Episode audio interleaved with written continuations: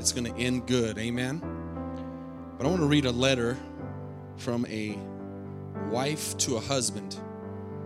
And so as you're getting your Bibles open, just pay attention to this story.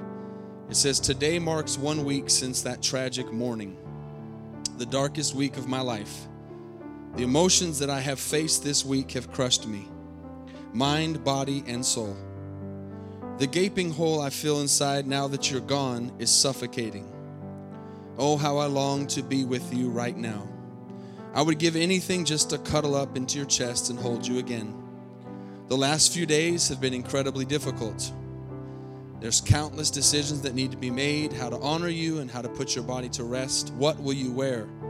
What type of casket will you lay in? How will we pay for it? What location will be best? Do we buy one plot or two? Who will speak at the service? These are questions we should not be facing. These are questions I was supposed to answer 50 years from now when I'm old and gray. How do I do this without you? Why are you gone so soon? How do I tell the boys? Today we walked the cemetery. It was surreal, overwhelming, and peaceful at the same time. We felt a small kiss from God when He graciously provided a place for you right next to your dad. Now, every time we visit, we can remember you both and imagine the joy you must feel that you're now together. Tomorrow I will tell the boys. The life they once knew will never be the same. The dreams they had with you are gone, just like mine. The daily routines, the daddy dates, the donut runs, the soccer games. Now distinctly different than before. The house will be quieter, lonelier, and duller without you. You filled our house with joy. You filled our home with fun and laughter that only comes from a dad. You know how to cra- you knew how to crack jokes just at the right time to cheer me up when I was feeling overwhelmed.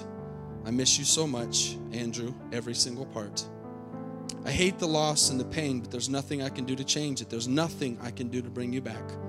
So I'll choose to lean into God. Stories are flooding in and lifting me up and holding me up. The life change that is happening only comes from God because He promises to work all things together for good, even this. And thank God I got through that this time. I had a little rougher time in the first service. Chris, if you'd put that picture up, that was a letter from Kayla to her husband, Andrew, who is a pastor and took his own life this week at his church in California at 30 years old with those three boys less than five years old, fighting depression, fighting anxiety, um, gave in to that and, took his life. So I want to talk this morning about depression. And I want you to uh, do what we did in the first service. And like I said, thank God I'm, I'm, I'm holding better together this time. If you just stand, I want to lift up this family. Um, churches are doing this all across the United States today, probably around the world. Depression is a real thing, it's a real sickness. And uh, this should not happen. And a man should never get to that place. But I want to lift up his wife and his kids and the church that he leaves behind.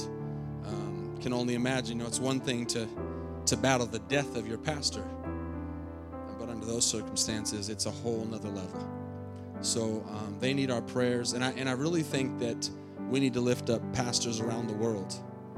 Um, I was saying in the first service, you know, everybody battles depression, everybody fights demons and, and different things like that. But the pastor, and I don't say that because I'm a pastor, the pastor has to fight their demons and everybody else's.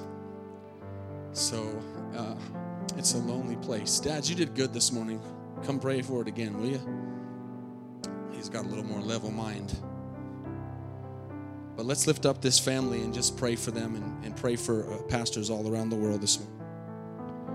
Father, as we lift up this beautiful family, God, we see the heartache and you see the heartache. These beautiful children without a father and a wife without a husband. We lift them up, God, this morning. We also think about those who are mothers and fathers and aunts and uncles and grandmas and grandpas. God, all the entire family is suffering right now, but God, you can touch, you can heal, you can restore, you can refresh in this time of hurting. Those people in their church, God, we lift them up and ask you that you'll bless them and help them as they're going through this tough time. We can only imagine how hard it is. God, right now we just lift up this family and let your comforting power of the Holy Ghost rest mightily upon them and bring healing to their lives. We know there's a time that we have to grieve God, but there's a time of refreshing and healing, God, that's going to happen.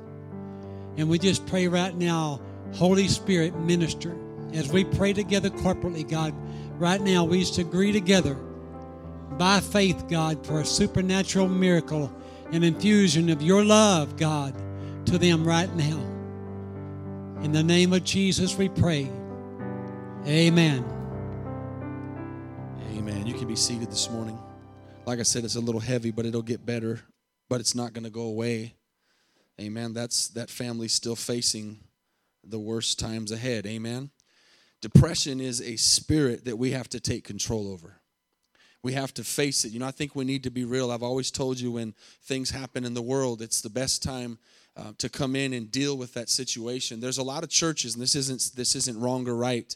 Um, there's a lot of churches that uh, teach uh, the way they preach the Bible is they they start in Genesis and they go through verse by verse, and there's there's good things about that, but um, we do topical sermons in in, the, in, this church, and it opens up the door to be able to deal with stuff like that. Um, with this going on this morning, I, if I was in the middle of Micah, it'd be a little difficult to deal with that, uh, with this this this situation and this uh, tragic story. So I'm gonna have Chris change that thing over to the slides so you can just know where we're going. Uh, that depression is cured by Jesus. Amen. And uh, there may be some of you in here this morning that are battling depression, have battled depression, are going to battle depression. You'll never get through this life without facing some kind of depression. But I want to uh, preach the good news of the gospel to you this morning and tell you that there are some uh, things that we can do. I want to give you some spiritual prescriptions to keep that spirit of depression off of you. Amen. And to be able to walk in the joy that God has given us. But just as you, when you go to the doctor or to get a diagnosis of a sickness, you have to know what the symptoms are of depression. And I want to give you five things this morning that you can write down. And I think these are really important because these are things that you can look for as red flags. This doesn't mean that this is all of them. There might be something missing in your life, but I really believe uh, through prayer and seeking God that these are some things that really uh, are some things, as 1 Kings 19, we'll read a little bit of that story this morning, are some things that Elijah was facing. I can tell you this morning that uh, it, broke my heart when I read this, um, not just because I'm a, I'm a Christian and a believer, but as a fellow pastor. Um, I read onto this story some more of them, and it's a large church. I don't know how many thousands of people, but it's a very large church. And I read that his father, uh, this man Andrew's father, this pastor's father, uh, about seven years ago. He's he founded the church, um, and then he was diagnosed with leukemia and seven years ago he passed away and i imagine that was a humongous part of maybe where the depression began to start. Can you imagine about 25 years old taking over a large church, church like that in the footsteps of your father? And so it's been a lot of pressure. I know that he was dealing with it for a long time. I know that he uh, had actually taken a four month sabbatical to get uh, away and just kind of clear his mind and and had just come back from that after four months had just preached two messages and uh, in the sense of what happened, the devil won. Amen. We don't want the devil to win this morning in our lives. So I ask you as we go forward to be praying more for pastors. Be praying more for me. Be praying more for uh, the churches. Be praying more for leaders because it's a heavy burden um, that that is obviously very serious, as we know this morning from this news. You know, I was talking about and thinking about. I actually read some some some uh, some comments, and there were people coming on, and this is where you begin to see the, the, the triumph through the tragedy. There were people posting on the blogs and different things where they were saying that they were repenting for how they had treated pastors. There was people in there and i don't say this to make anybody feel bad. I'm just telling you what they were saying. They they said that there was times over the years where they realized they, they treated their pastor really bad. They talked about him. They didn't pray for him enough. They and they and they had to come to the realization that they might have been that person that not on purpose but pushes that person over the edge. You know people can be mean. Can somebody say amen Unfortunately, sometimes Christians can be the meanest people in the world. Amen. It's the truth. Sometimes the church can be the meanest and be the most unforgiving and the most unredeeming people, and that's not the way it should be. A lot of atheists in the world are atheists because of the church people. And they say, if that's the way Jesus is, I don't want to follow him. So we learn from this and we and we say, God, help us not to be that way. Help us not to get to a place where we would be the person to push somebody over the edge or put the bullets in the gun for somebody or pull the trigger for somebody. When we run into people every day, church, in the supermarket, at school, at work, we don't know what people are going through. I can tell you that there's been many times in my life over the years of ministry where I have been in a dark place. I've never ever said or thought, or I should say thought, actually thought, I want to kill myself. Thank God. I've never said that. But I have been in a place where I've, it was very dark and I wish that I was dead. So there's kind of a difference there. And maybe that, that man was in that place. And but the problem is, is he took the next step. And so eh, there today I wanted to preach this because I believe that there's people who battle this. And and and I know there's medicine, and I know that God uses doctors but we have the great physician this morning. Can you say, man? We have the, the God who is the great physician, and he can heal and, des- and deliver any depression in this place this morning, any fear, and any anxiety. Five things, if you'll write these down, and I'll go over them each individually. Number one is fear. Fear is something that causes great damage in our lives. Number two, the actual suicidal thoughts, actually thinking about taking your life, actually thinking that something in your life is so bad that your life would be better if you weren't here. Biggest lie in the world. Number three, excessive tiredness. I know that sounds crazy, but when you are weak, when you are tired, you are susceptible to the enemy. Amen. Excessive tiredness. Number four, feelings of rejection. These are all red flags, all things that are symptoms of somebody who could take their life, somebody who could be greatly depressed. And number five, no purpose. Having no purpose, having no reason to get up in the morning and face the day. So let's go back to number one. And I want to, uh, I'm not for time going to have you read the whole story of First Kings chapter 19, but I want you to read it later and, and most of us know the story of Elijah. He's the great prophet, great man of God. God is using him mightily. And, and as he's being used mightily, he's being pursued by Jezebel. She is a woman who is killing prophets and killing leaders, beheading people. Uh, she, he's literally running for his life. Um, he's had some great victories in this area of the scriptures. And a lot of times, when you're having your greatest victory, is when the greatest attacks come. Amen. And so we have to realize that. So number 1 fear. Elijah's literally verse 19 uh, chapter 19 verse 3 says he's literally afraid and running for his life. How many have ever felt that real fear? Amen. A real fear in your life that's that uh, everybody else tells you it's not there's nothing wrong or it's not that bad, but you really fear for your life. You really fear maybe for your health. You really fear for your family. Those are, if we're real and we're honest, those are things that run through our minds. There are, there are attacks that the devil plays on our minds. Our minds is the devil's playground. Our minds, if you got the verse this morning uh, that I sent out, is something that we have to transform every day.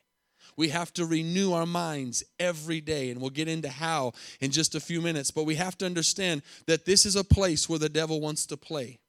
This is a place where the devil wants to throw thoughts in. And, and fear is real, it can seem real. But I, I, I don't use acronym, acronyms a lot, but I do like that one where it's false evidence appearing real. It doesn't mean that there's not something scary because if you think about Elijah, he was really facing somebody who physically was taking people's lives. It wasn't like there was a rumor he was seeing people be beheaded. He was seeing people die. They were they were killing the prophets. And so there was an actual real fear for his life as he was going and running away from her. The bible tells us that he literally ran in a span of, the, of time over 100 miles. That's a long ways in bible times. Amen. And so he's running for his life, and false evidence is appearing real.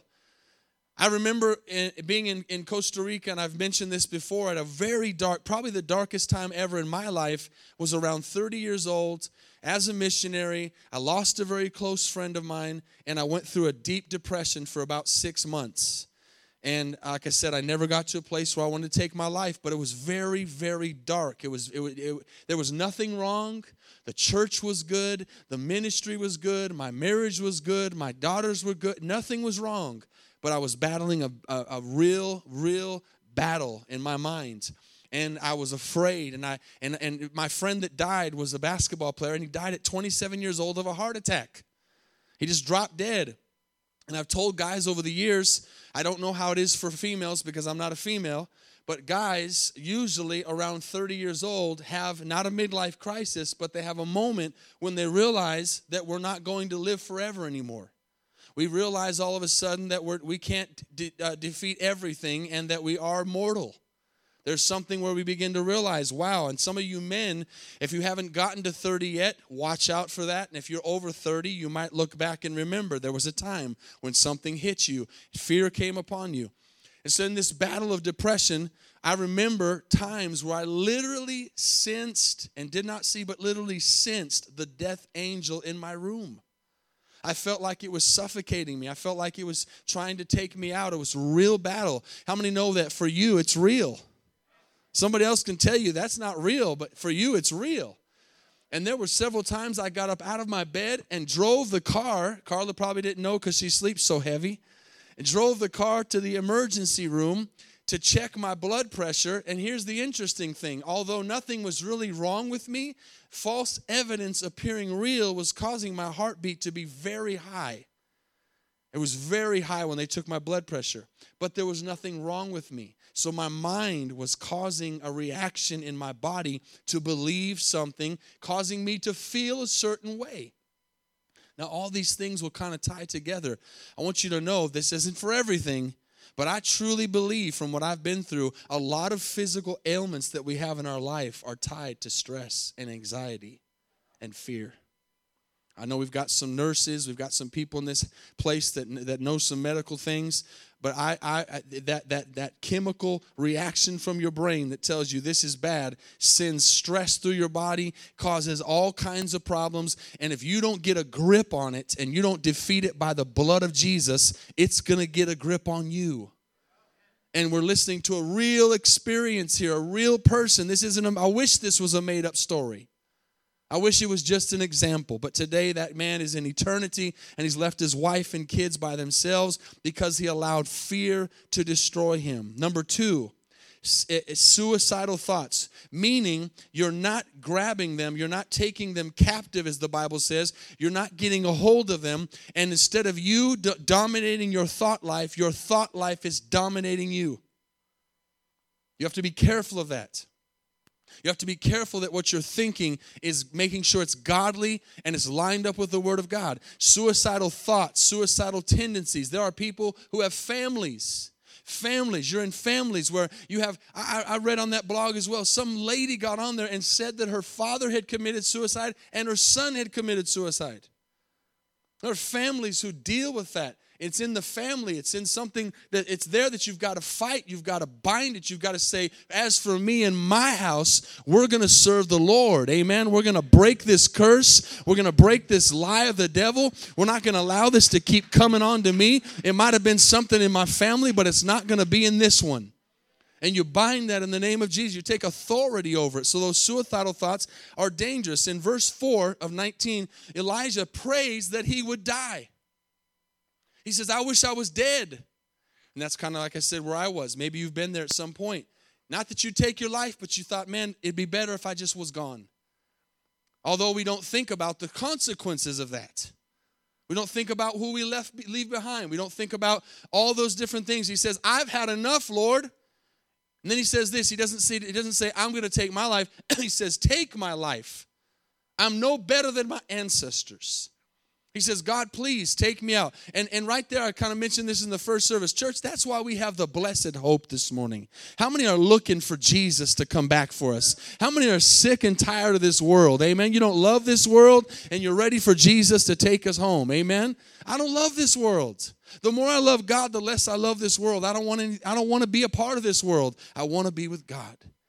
Amen. I want to be with the Lord. And so we have to be careful. I, want, I wrote, I, I said in first service, write this down under suicidal tendencies. It's a spirit of quit. Spirit of quit. Don't quit. You cannot lose this battle if you don't quit. You cannot lose. You've got to stay in the race. You've got to say, I'm, I'm going to get some help. I'm going to I'm going to reach out to somebody. Somebody's going to help me. Now, these are kind of all tying together. Number three, excessive tiredness. In verse 5, it says, He lays down under a tree and he falls asleep, and he slept for a couple of days, maybe longer. He is out. He is so tired that he, he falls asleep. Uh, and, and doesn't even does you ever been so tired that you don't even try and you fall asleep here's when you know you're really tired because i just came back from another side of the world you can sleep when you don't want to and you can't sleep when you want to that's how tired you are you, you, you, you're sitting in a chair and you fall asleep. But when you go to lay down and go to sleep, you're wide awake. That's tired. That's excessive tired. Some people live like that. Some people drive like that. Some people that's they're they're a walking zombie because they're so tired and sometimes they're not doing anything. They're busy but they're not doing anything. I just spent some great time with my pastor in Africa and got great conversations, great table side conversations about the ministry. And I just kept thanking my pastor that when I was in Costa Rica, how many times he spoke to me and told me from him learning, go be with your family. We'd be done doing some ministry, we'd be done preaching. He'd, he'd, he'd say, he'd always say, go get some rest. How many know Jesus rested? Jesus took naps.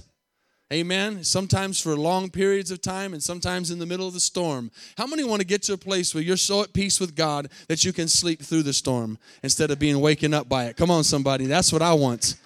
I want to be able to just go to sleep and take a nap. Doesn't mean you don't care. It means that you believe in Jesus and He's greater than those problems.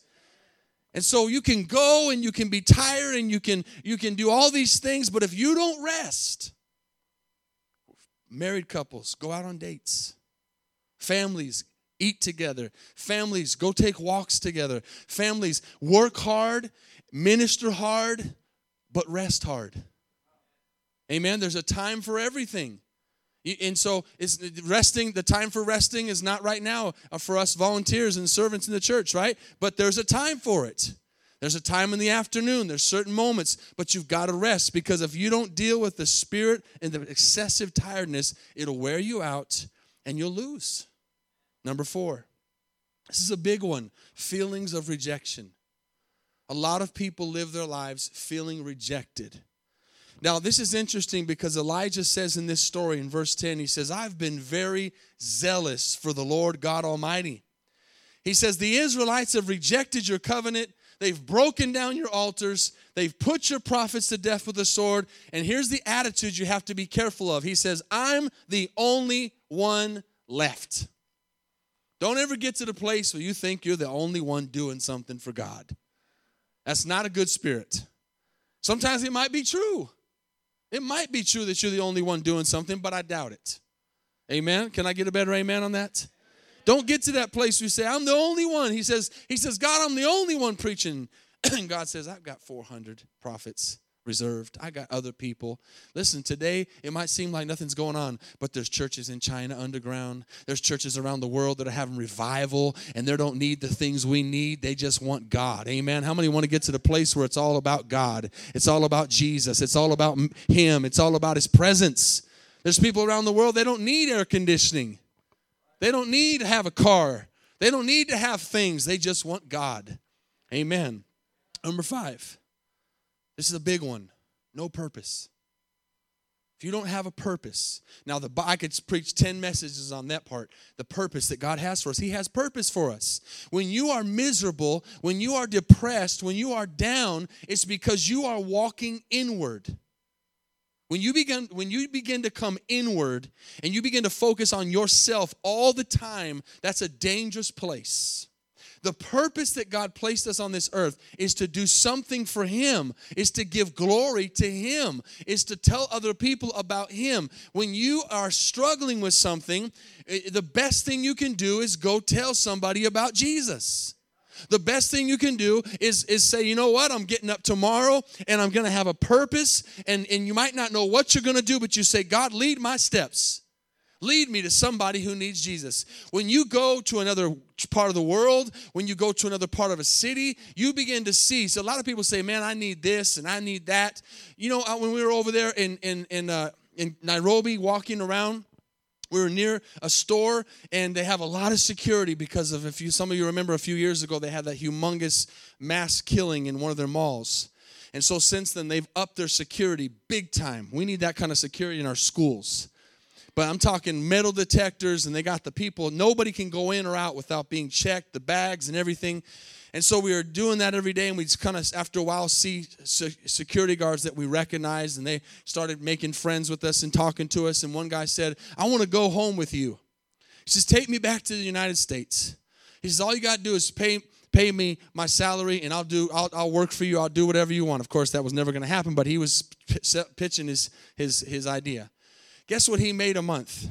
Working about 12 hours a day. Some of you, some of you in here think, man, I wish I could make more. That's great. Make more money is great. We could all use more money, but we need some perspective. Guess what he makes a month? $130.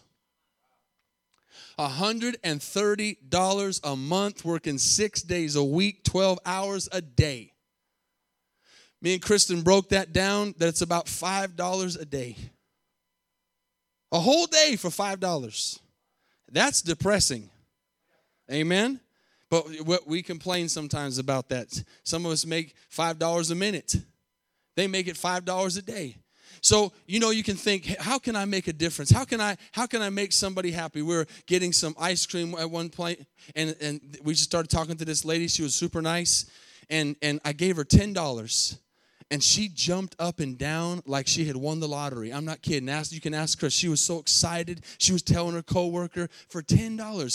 $10, what is $10 to us? Nothing. Even, yeah, a meal at a fast food restaurant. But I gave her $10 and, and paid two days' wages for her. So what I'm trying to say is when you help somebody, I kind of enjoyed. It. I felt like I was rich over there, like giving people. I was giving people money. I felt so good. I wish I could do that all the time. But when you when you are down or depressed or tired or fearful or going through these thoughts, you need to get out of yourself and get your mind on somebody else and see that there's a greater need than yourself. Go help somebody and you'll get happy. Dwayne, that was better than that. Your, amen was good, but everybody else's was pretty weak. Amen. That was a good place to say amen. Get out of yourself and go help somebody. Well, I'm so depressed. I'm so down. If you don't get out of yourself and go help somebody, you're going to get more depressed. The way you get out of that depression is go see a need, go meet a need. Go meet a need. Amen. Have a purpose. Have a reason to wake up. This is important. There were, I, I, should have figured this out between services, but there was a Marine or a Navy SEAL who does a video. Did anybody get it clear? Navy SEAL, thank you. Navy SEAL who has a video, and he says every morning that you need to wake up and make your bed. Some parents should have said amen right there. Some husbands and wives should have, that was like, y'all missed your opportunity right there, amen. But you should wake up and make your bed. And he says the reason is when you wake up and make your bed, you have done something, you've accomplished something for the day if you don't do anything else. And so this is why it's important that we wake up and pray. This is why it's important that we wake up and read the word. Because if you wait to do it till at night, you're not going to do it. If you wake up in the morning, you get busy, and you keep hitting that snooze button, and you say, I'll pray later, when next time you say you're going to pray, it'll push off again, and it'll push off again. And before you know it, you'll be three days without praying. Before you know it, you haven't read the, the word since last Sunday. Before you know it, you start getting carnal. Before you know it, you start getting angry. Before you know it, you start getting depressed. Let me tell you something. This is as I begin to change direction to close today. What you have to do is two things to defeat depression, two things to stay happy, two things to make it for God. You need to be in His presence and you need to be in His Word. You need to be in His presence and you need to be in His Word. I'm going to give you some verses to close. So, y'all got those five things to watch for. I feel like some of you are saying, man, I got all five of those and about three other things I can think of. Well, good. We're going to have an altar call in a minute, and God's going to get you set free from all of them. But I'm telling you, these are things that can keep you from getting to that place. And I was also thinking how thankful I am. I believe it's an independent church in California that he's a part of. I'm not positive, but I thank God that I'm part of a fellowship of churches that I have other pastor friends that I can reach out to, other pastor friends that I can talk to, that I can say, you know what, I'm I'm struggling with something. I'm I'm I'm down. Can you pray for me? And and just as I have other pastors, uh, you have other people that you. Dwayne said it after the first service. Go back and fellowship after church. Some of you shoot out of here like you're gonna die if you stay around. Some of you need to stay in, in fellowship a little bit. Get to know somebody.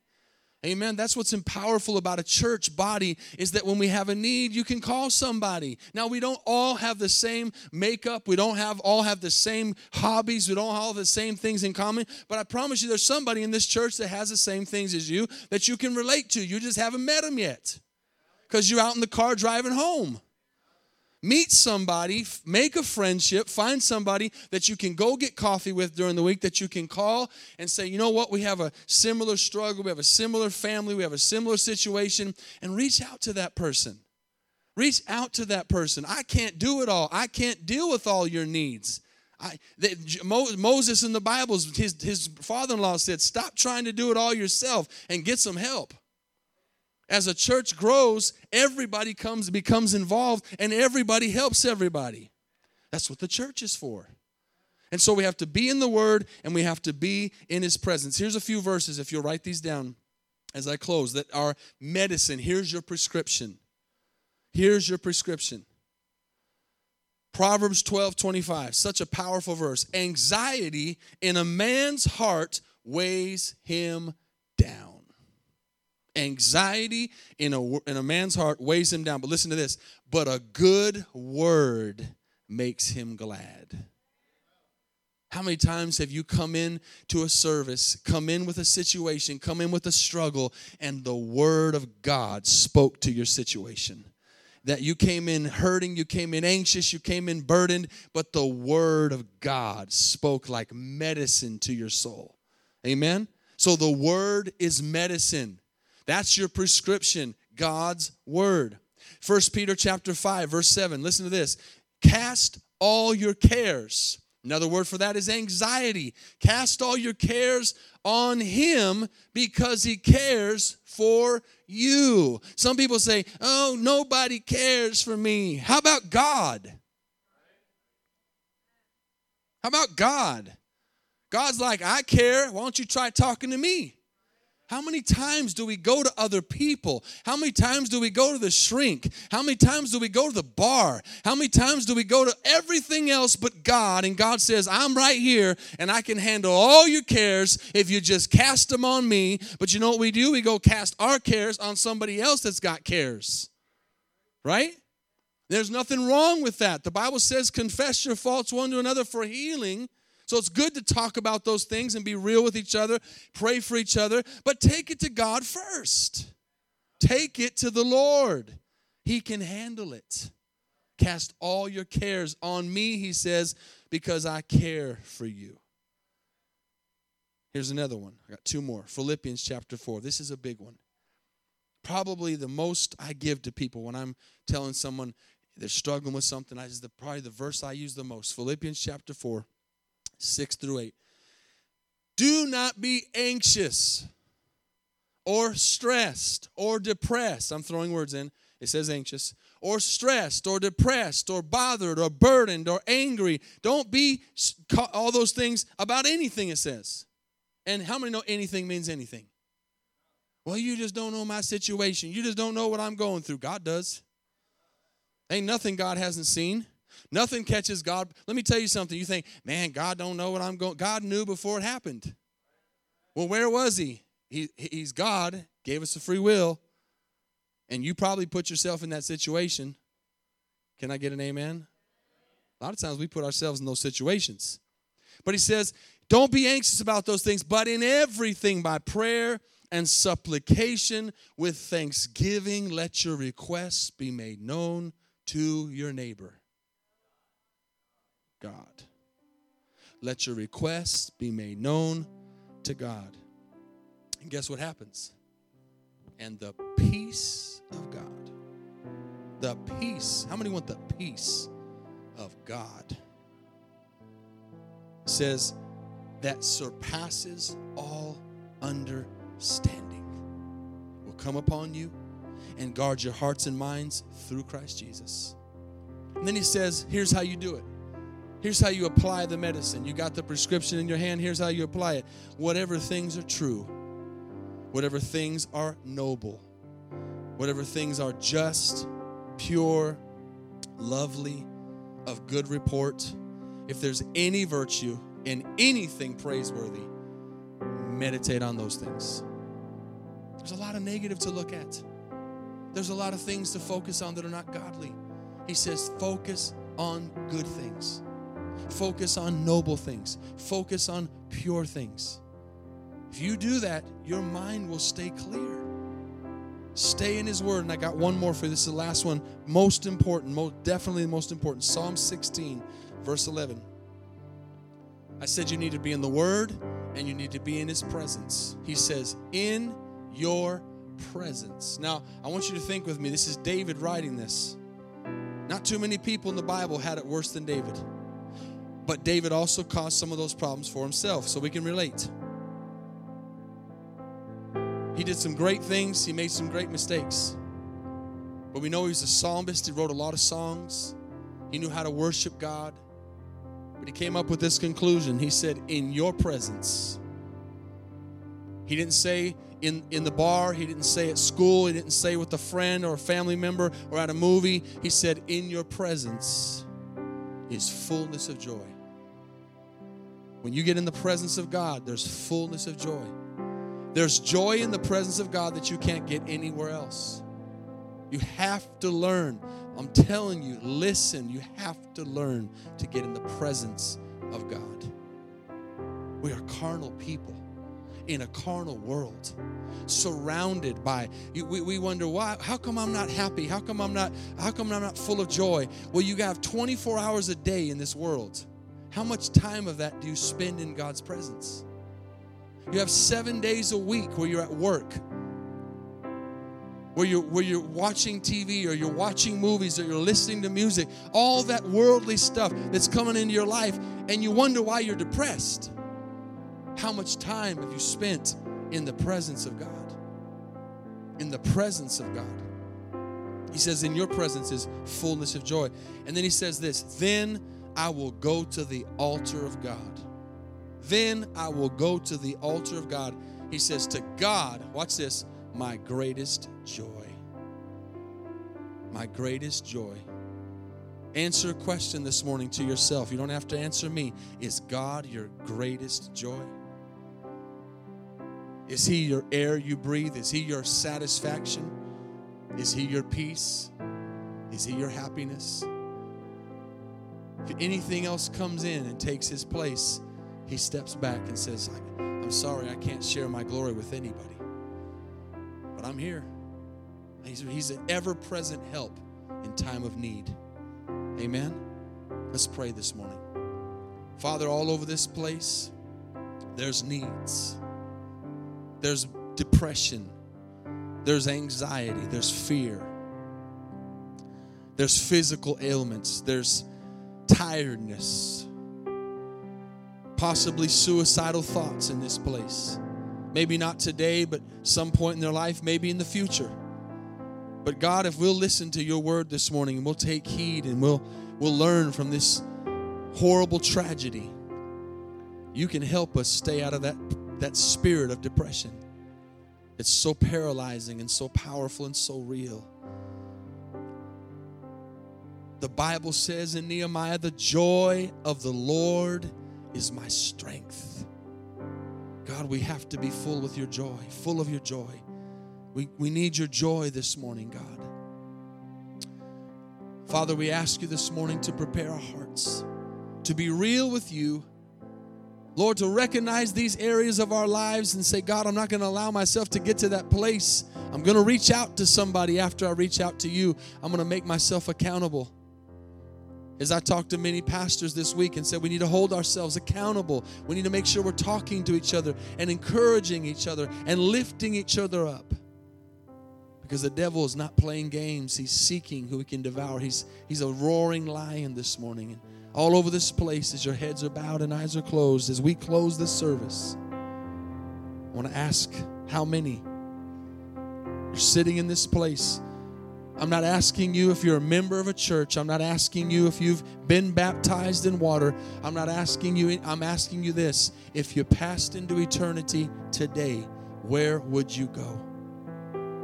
I'm asking you this Have you been born again? Some people say, This is the way I am. This, I'm like this because this is how I've always been. I'm, I'm, I'm this, this is who I am. Jesus said, Be born again. You cannot enter into heaven unless you're born again. Let that old man, let that old woman die. Become a new creation. Let all those old things pass away. How many can say honestly before God, Pastor, I need prayer this morning for salvation. I, I don't know where I'll spend eternity, but today I want Jesus to become the Lord of my life. If that's you, just lift your hand. Just say, Pray for me right now. God bless you. God bless you. That's me.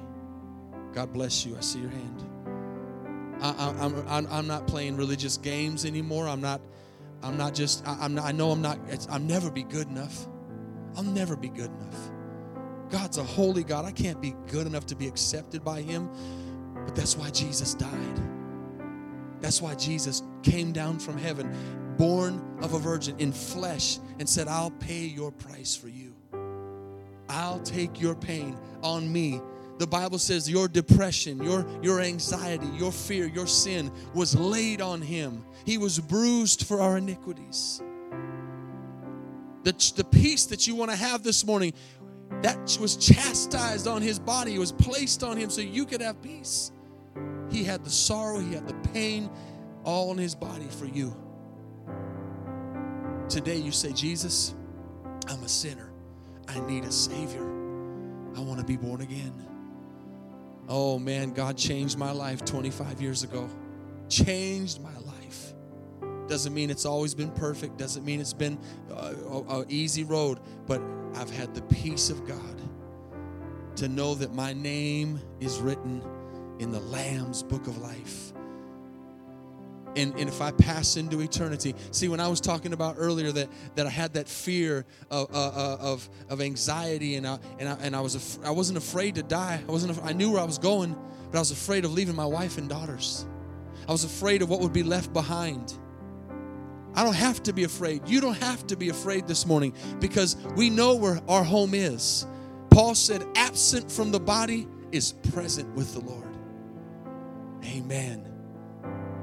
Jesus says, you, you have troubles, but don't worry. I've overcome the world.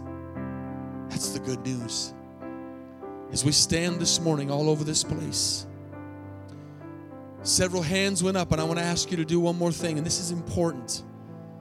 If you meant that, if you're serious and today you want to change and you want to you want to be born again and you want to have a, a new slate and a new life, every person in this place that's saved has done this. Jesus said in his word, He said, If you will confess me before man, I'll confess you before my Father that's in heaven. But if you deny me before man, I'll deny you before my Father that's in heaven. There's something about a public confession of my faith that says, you know what? I want everybody to know I'm a believer. I want everybody to know I'm saved. I want everybody to know that I that I believe in Jesus Christ as Lord and Savior. If you raised your hand this morning, I want you to step out of your seat and come down to this altar. We're going to pray with you right now. Don't wait. Don't hesitate. Don't look around. Amen. Just come. Just come. And let's lift my hand as they come this morning. Maybe you didn't raise your hand, but you need to come. Amen. Come on. Come on. There's more coming. Workers, come stand behind them, please. Come on, church. God's dealing with some people this morning. Amen. Praise God. Praise the Lord. As you come to this altar, just begin to talk to God from your heart. Just speak. He knows you, He loves you. It's not about your words, it's not about eloquent speech. It's just about saying, God, I, I depend on you this morning. I depend on you this morning. I believe that you died on the cross for my sins. And as you're as you're praying there and you're kneeling there, you're going to begin to feel the presence of the Lord. You're going to begin to feel God's hand upon you. You're going to begin to feel His peace come upon you. You're going to begin to know that He's working in your heart and He's calling you to be born again. And just say, Lord, I, have tried on my own. I've tried to do things my way, but today I'm giving you my life. I know that you have a purpose for me. I know that you have a plan for me. Hallelujah. Thank you, Jesus. As they're here praying, I want everybody in this place, before we move on for just one more other thing, I want everybody to repeat this after me. You that are at this altar, just say this from your heart in your own words with me. Just repeat this after me from your heart. Say, Jesus, I need you. I know I was born into sin. I'm never going to be good enough to stand in your presence. And, and the wages of my sin is death. But you said in your word, the gift of God is eternal life. Jesus, forgive me for all my sins. Wash me clean in your blood that you shed on the cross for my sins. Jesus, I believe with all my heart and confess with my mouth that you are Lord that you died on that cross for my sins and you defeated death and came out of that grave so I could be forgiven. Jesus, come into my life. And from this day forward, I'm yours. You're my master. You're my Lord. You're my Savior. Please write my name in the Lamb's book of life. In Jesus' name, amen. Amen, church. Let's give the Lord a big praise this morning. Amen. Amen.